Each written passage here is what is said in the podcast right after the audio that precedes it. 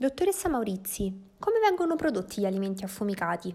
Dunque, eh, gli alimenti vengono affumicati con il fumo di legno proprio. Ehm, gli alimenti sono esposti al fumo, eh, viene appunto mh, bruciato in una maniera particolare del legno eh, apposta, per, che sono anche legni diversi che danno dei aromi di affumicatura diversi.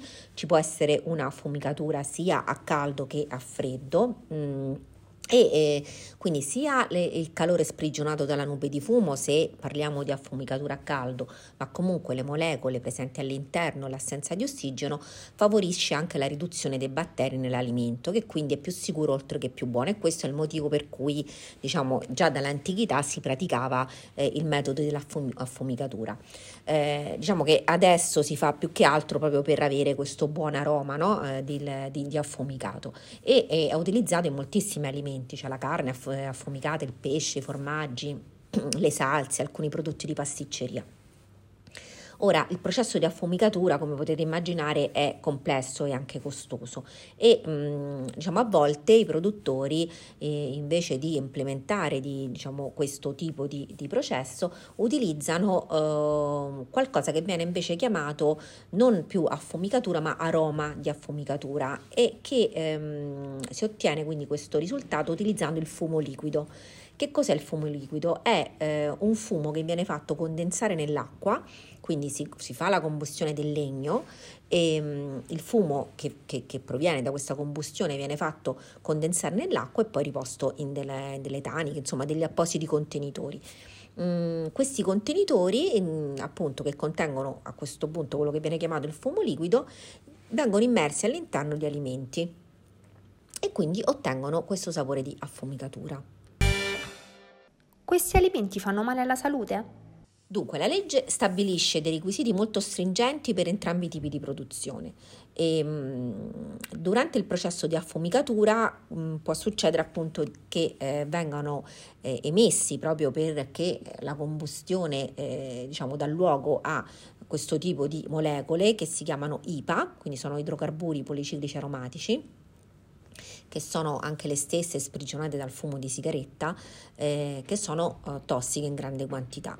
Ehm, la combustione può rilasciare anche delle eh, piccole particelle e ehm, diciamo che per le piccole particelle si mettono dei sistemi di filtraggio. Per quanto riguarda gli IPA, gli IPA sono ehm, diciamo eh, normati, quindi la legge fissa i livelli massimi eh, di, che appunto possono esserci eh, in un alimento affumicato. Inoltre i produttori devono uh, um, utilizzare dei legni, del, leg- del, del legno uh, con alcuni um, criteri, quindi per esempio non ci siano sopra uh, poste sostanze chimiche almeno nei sei mesi precedenti all'abbattimento e poi sono stabiliti anche dei criteri di purezza che escludono la contaminazione da metalli pesanti come per esempio il piombo, il mercurio eccetera. Per quanto riguarda le, invece l'aroma di affumicatura, anche qua ci sono delle regole molto stringenti, ehm, per esempio ehm, l'EFSA ha eh, da poco eh, pubblicato una guida aggiornata eh, sui dati scientifici che i richiedenti devono includere nei fascicoli di richiesta di autorizzazione di un nuovo aromatizzante di affumicatura, ok? Anche, questo anche per il rinnovo o la modifica di autorizzazioni preesistenti. Ehm, questo perché? Perché comunque eh, gli aromatizzanti di affumicatura che vengono prodotti tramite un processo di combustione del legno che viene detto pirolisi, sono disciplinati in una maniera distinta dagli altri aromi, in quanto sono costituiti da miscele complesse che comprendono anche sostanze non identificate e che quindi danno adito a problemi di sicurezza diversi.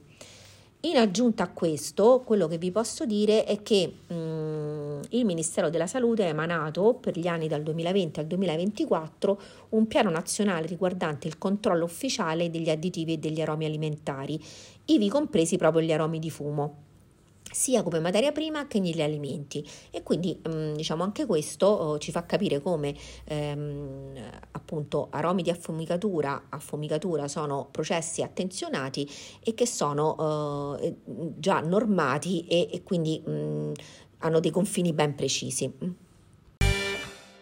Come faccio a distinguere gli alimenti affumicati da quelli con aroma di affumicatura? Allora, ehm, il Ministero della Salute dice che il consumatore deve essere informato se il sapore affumicato degli alimenti sia ottenuto attraverso l'impiego di aromatizzanti di affumicatura o se sia raggiunto con l'ausilio di fumo fresco. Come si fa? Si controlla l'etichetta. Quindi i prodotti affumicati con il metodo classico possono riportare la dicitura affumicato, mentre quelli trattati con fumo liquido no e riporteranno nell'elenco, nell'elenco ingredienti aroma di affumicatura oppure aroma di affumicatura ricavato da per esempio faggio. Grazie per l'ascolto anche di questa puntata e ci sentiamo martedì prossimo con eh, un podcast dal titolo Come distinguere aromi naturali ed artificiali in etichetta. A presto, ciao!